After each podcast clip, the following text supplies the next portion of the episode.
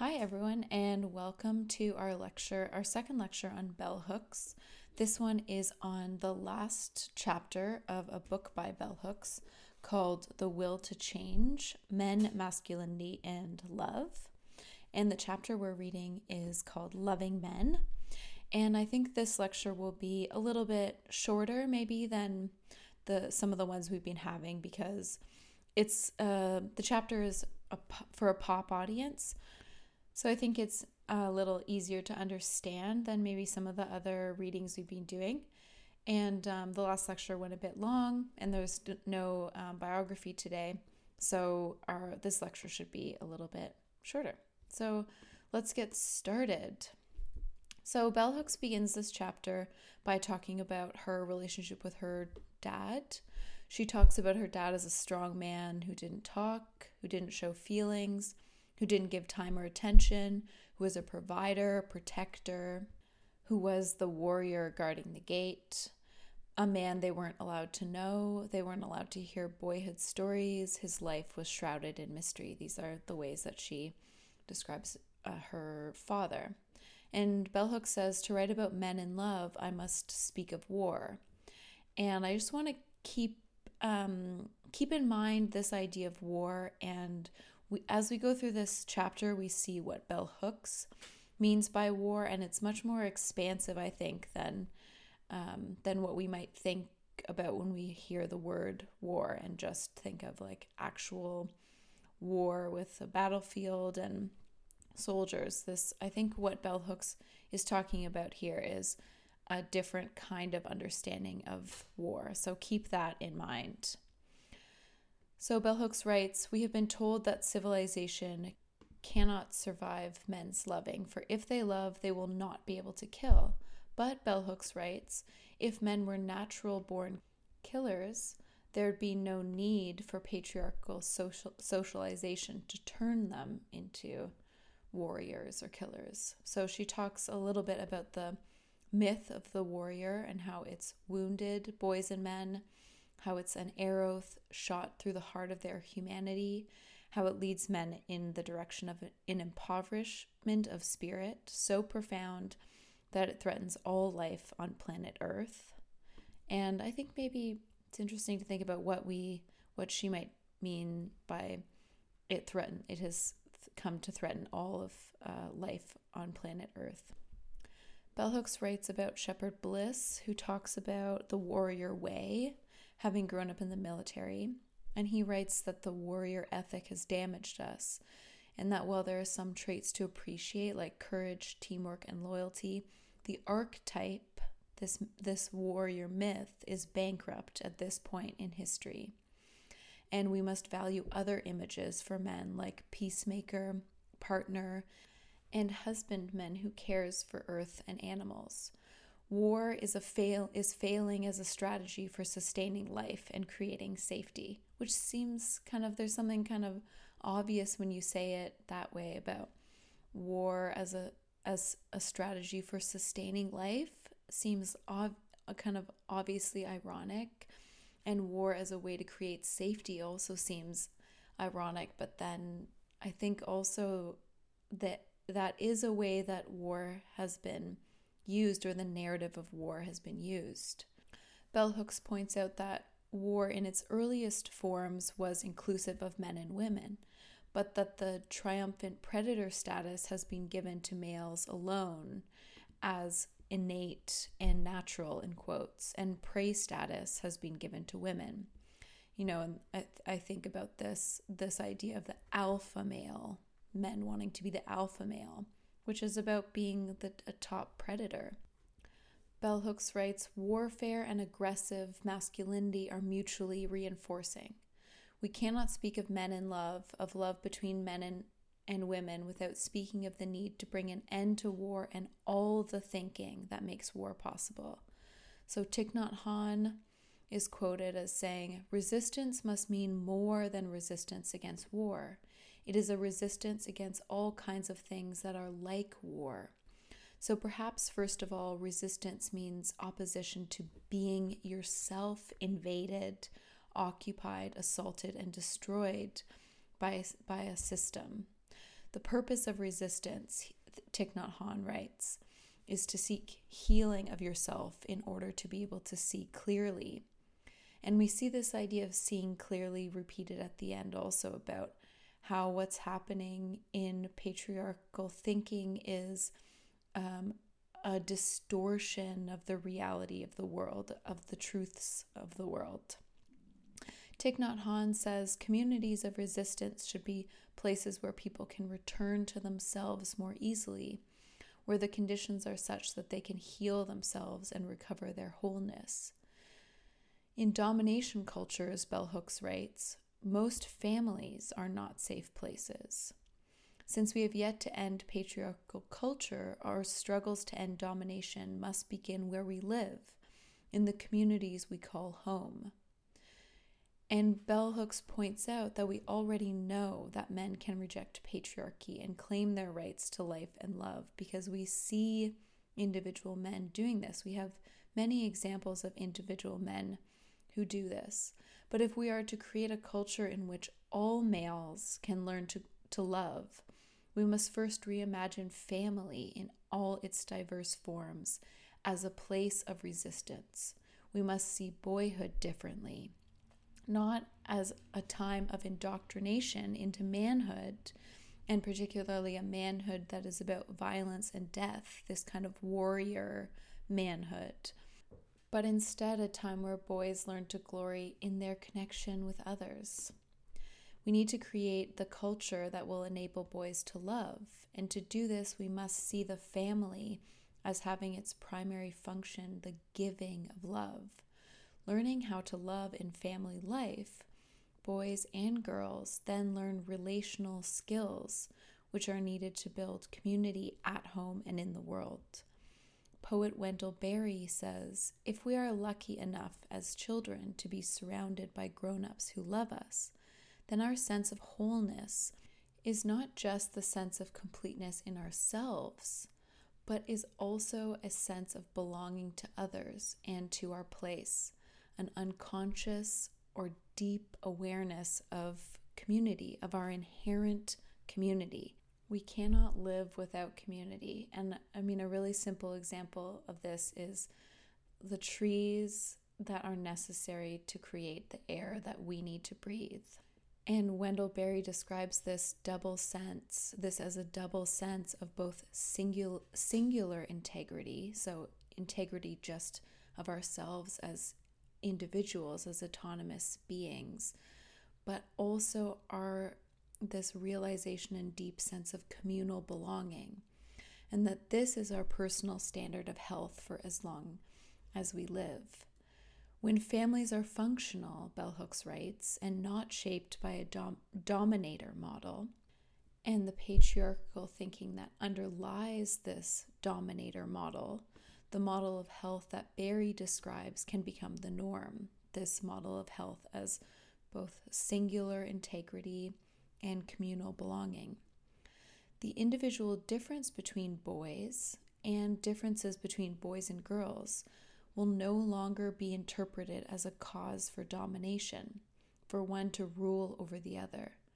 But these differences will be occasions for exploration for sharing of knowledge and and catalysts for inventing new ways of being.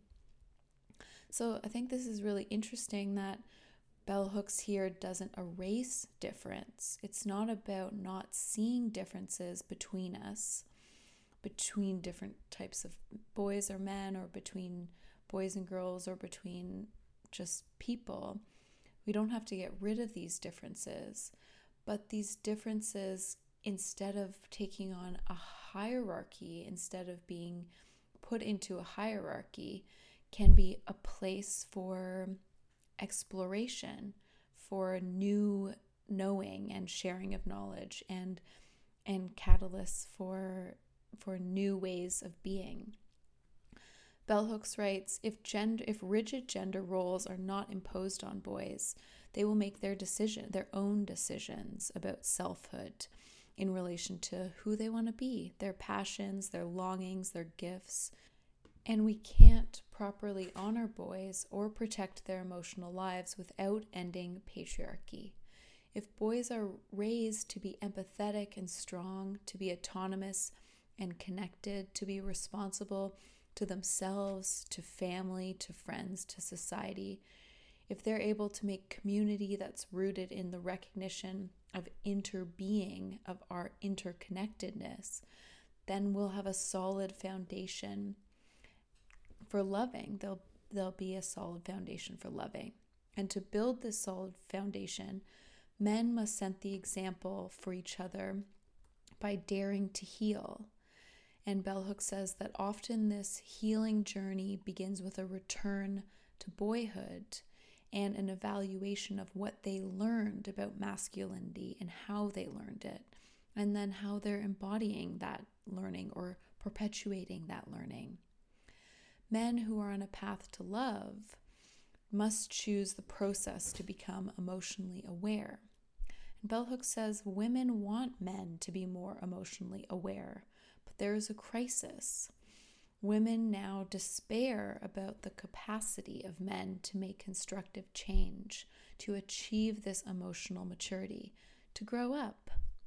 Bell Hooks talks about her mom being angry that her husband isn't more emotionally mature, more emotionally giving.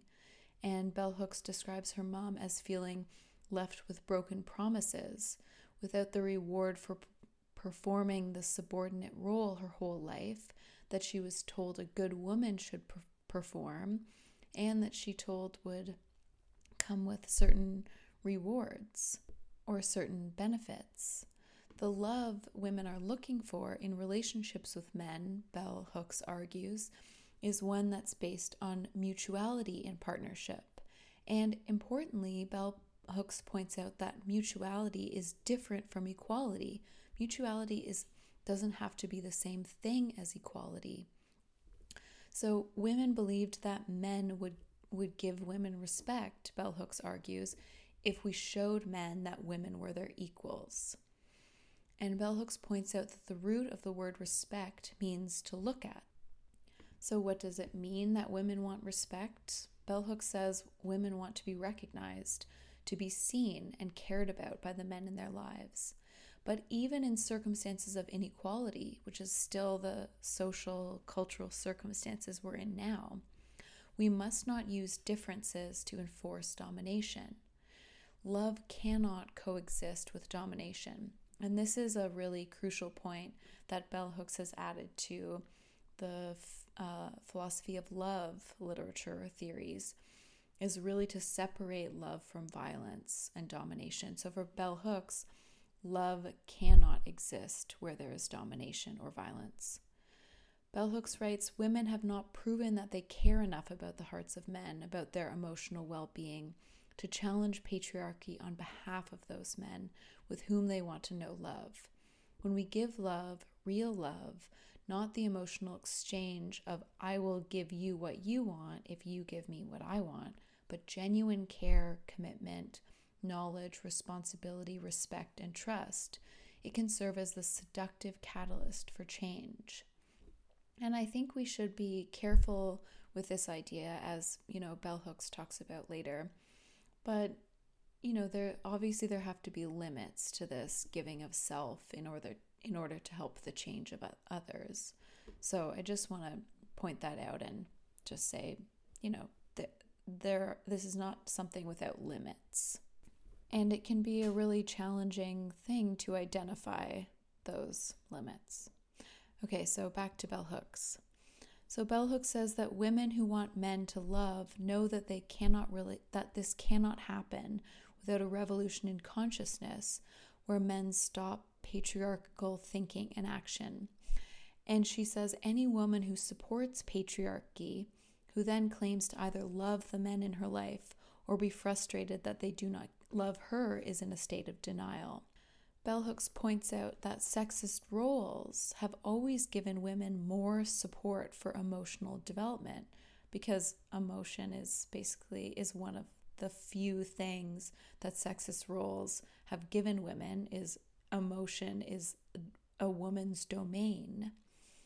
And so Bell Hooks argues women have found it easier to find their way to love, and men will never receive the support from sexist roles for their emotional development. That support can never come from patriarchal culture because part of patriarchal culture is to carve emotion away from men and, and out of our, our stereotypes of men or our roles for men. Bell Hooks says if we offer the men we love affirmation that they can change, as well as assurance that we will accept them when they are changed, transformation will not seem as risky. And again, I just want to say that I think there is a there has to be a balance, right, between helping others become their best selves, which is of course something we do for each other, something we do for our family members, for our friends, for our partners, is to help each other grow and thrive and heal and be better. But obviously, these things are also work that we have to do for ourselves. The, the responsibility also rests with us for our own transformation, for our own growth, for our own healing. So now Bell Hooks goes on to talk about sexuality. So she writes Importantly, when men love, it changes the nature of their sexuality, both how they think about sex and how they perform sexually. In a world where men love, a focus on eros and eroticism will naturally replace male obsession with sex. Men could enjoy sexual pleasure for its own sake and not as a substitute for fantasies of domination or as a way to assert manhood in place of selfhood. And I think this is a cool thing that Bell Hooks does, where she talks about asserting manhood instead of selfhood. And I take her um, use of manhood here to be manhood in the patriarchal kind of warrior predator domination sense, and selfhood to mean um, a whole self, the expression of a self that is uh, not this kind of patriarchal manhood. So, patriarchal pornography is the place where men can pretend that the promise of patriarchal power can always be fulfilled. But as um, Bell Hooks quotes Steve Bhaerman talking about later, this uh, promise of sexuality within patriarchy can never be fulfilled because of patriarchal conditioning. There can never be wholeness, pun intended, for men in either sexuality or um, in re- in reality because of the patriarchal conditioning so Bell Hooks writes Transforming the real world men inhabit requires our collective will to dream anew the male body and the male being as a site of beauty, pleasure, desire, and human possibility. James Hillman in The Soul of Sex is quoted as saying, To find the soul of sex, we must wrench it out of the materialistic and mechanistic body that we have created by means of our modern philosophies and reunite it with the subtle, fantasy filled, mythologized body of the imagination. Men must undergo a healing restoration of the will to imagine before they can break with the model of sexuality that breeds addiction while, tr- while denying them access to a sexuality that's satisfied. So, why are men so obsessed with sex? Well, Steve Bhaerman says that men are handed sexuality as the one vehicle through which it's still possible to express and experience essential aspects of their humanness. And these essential aspects of their humanness have been slowly and systematically conditioned out of men by patriarchal culture. What are these essential aspects of their humanness? Well, it includes intimacy, closeness, openly loving, being tender and vulnerable, and as we were talking about just earlier, the promise of sexuality within patriarchy is that men can find those things in that place, that men can find their men can find intimacy, closeness, be op- openly loving, be tender and vulnerable in sex. But it can never be fulfilled because actually patriarchal conditioning has scrubbed this out of men. So it still can't be found in sex because they bring their selves who have been where these parts of themselves have atrophied because they haven't been nourished. And so they can't they still can't find them in the world in or sorry they still can't find it in in sex. Bhaerman suggests that men resist repression and choose passion instead as they reclaim their feeling lives. The root of passion, Bell Hooks writes, is to suffer. So, to claim passion, men must embrace the pain, feel the suffering, moving through it to the world of pleasure that's, that awaits. This is the heroic journey for men in our time. I like this line reclaim their feeling lives, their lives with the uh, living with feeling. As men work to be whole, sex will assume its rightful place as just one pleasure among many pleasures. Unlike addictive patriarchal sex, passion rooted in life affirming erotic ethos deepens emotional connection. So Zukav and Francis write that loving sexual intimacy expresses care and appreciation, is mutual giving, not mutual taking, is an area where individuals nurture, not exploit, where partners are not interchangeable, where physical intimacy deepens emotional intimacy. Bhaerman tells us obsession with sex can be healed when we reclaim all the essential aspects of the human experience that have been taken from them affinity with one another, caring connections with others, sensual enjoyment of one's body, tender love for oneself and others, vulnerability, help, gentle rest. And Bell Hooks writes that women who love men share this vision. No man who reclaims passion for his life will fear the passion in another man. He is not homophobic, Bell Hooks writes, for to be homophobic would be a rejection of the self acceptance and acceptance of others that is essential to the formation and maintenance of self esteem. She talks about Frank Browning in A Queer Geography, who distinguishes between gay identity politics, which closes down connection, and a commitment to eros and eroticism that widens connection. And here, Browning is talking about erotic as all the powerful attractions we might have. This includes relation powerful relations of mentors and mentees, intellectual sparring, intellectual relationships, friendships, spiritual relationships. All these are for Browning erotic, and we'll we'll read Audre Lorde's um, paper next week about the power of the erotic which is also about an expansive idea of the erotic. Things that are not just about sex or don't involve sex at all. Bell Hooks writes Patriarchy has sought to repress and tame erotic passion precisely because of its power to draw into greater and greater communion with others. And we might also think about uh, Nancy Tuana's uh, discussion about the lesbian continuum and this kind of expansive idea of um, the power of women women relationships of relationships between women.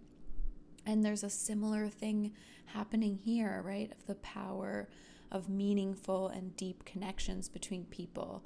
That being erotic whether there's sex or not. Bell Hooks writes Feminism has changed the intimate lives of women and men by offering to everyone a vision of relationships that are rooted in mutuality. And remember, we, she distinguished between mutuality and equality. So we don't need equality before we have relationships rooted in mutuality. Feminism has offered women a vision of partnerships without domination. And this can only happen when patriarchal thinking ceases to dominate our consciousness. We have to speak the truth that the time has come for males to have a revolution of values. We need to value differently. We cannot turn our hearts away from boys and men and then wonder why the politics of war continues to shape our national policy and our intimate romantic lives. There is a war between the sexes, Bell Hooks writes, between those who believe they are destined to be predators and those they deem prey, and resistance to gender domination by women has only intensified this war. As feminist thinking and practice loses visibility, many women are looking to patriarchal values for their salvation. Females are encouraged to assume the patriarchal mask, to be more like men or tomboys. And females embrace this paradigm because they feel it is better to be a dominator than to be dominated. But this is a dead end. There will be no love here. Most women have not embraced the alternative theories of visionary thinkers like feminists. So, even though women are taught relational skills that men aren't taught, women haven't put those skills to to use in the quest for love or freedom, but instead have put those skills in the service of domination, of patriarchy. So, women are not any more advanced than men as a group, for the most part. And women can't journey the path to end gender warfare and make love possible without men, because men hold too much power in a patriarchal society, and because we love them, we don't want to leave them behind. Like women who have navigated difficult terrain to open our hearts, to find love, men need consciousness raising, support groups, therapy, education, and loved ones to do positive interventions. Men seeking help often find it difficult to find support. We ask them to change without creating a culture of change to affirm and assist them. But here we have bell hooks articulate limitations of this helping.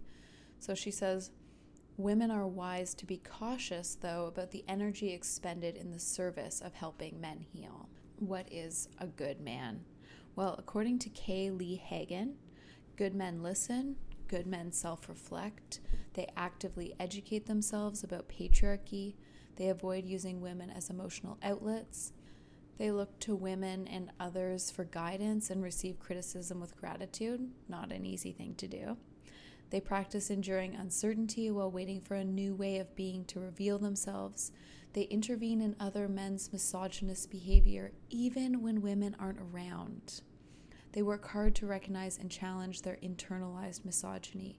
They recognize the value of feminist practice for themselves and advocate it for it, not because it is politically correct, not because they want women to like them, not even because they want women to have equality, but because they understand that male privilege prevents them from becoming whole, authentic human being. And male privilege keeps them from knowing the truth about the world. And we might think about what truths about the world are they prevented from knowing because of male privilege and patriarchal systems. Bell Hooks writes Men in pain, in crisis, are calling out, and they do not know what to do. We show our love for men by working to heal their wounds, recognizing that identifying the ways we are wounded is often simpler than finding and sustaining a practice of healing. We live in a culture where it has been accepted and even encouraged that women wholeheartedly stand by men when they are doing the work of destruction, but not when they are seeking healing, seeking recovery, when men are working to be creators. The work of male relational recovery, of reconnection, of reconnection, of forming intimacy and making community can never be done alone. We must create guides, signposts, new paths. Healing does not take place in isolation. And that's the whole lecture for today on the bell hooks. So, for your question this week to post in the class chat forum, I'd like you to reflect on um, this bell hooks reading and the relationship between men and feminist theory, feminist thinking. Is feminist theory, does feminist theory have anything to say to men? Does patriarchy, it, do you think bell hooks is right that patriarchy has damaged men in some way, in the way that it it creates them and can feminists it can feminists say anything about this those are kind of the ideas I'd love to hear your thoughts on in the extra 1% post to our class chat forum for this week. So I'll see you soon for the class two for this week on um, by Elizabeth Brake. Okay, see you then. Bye.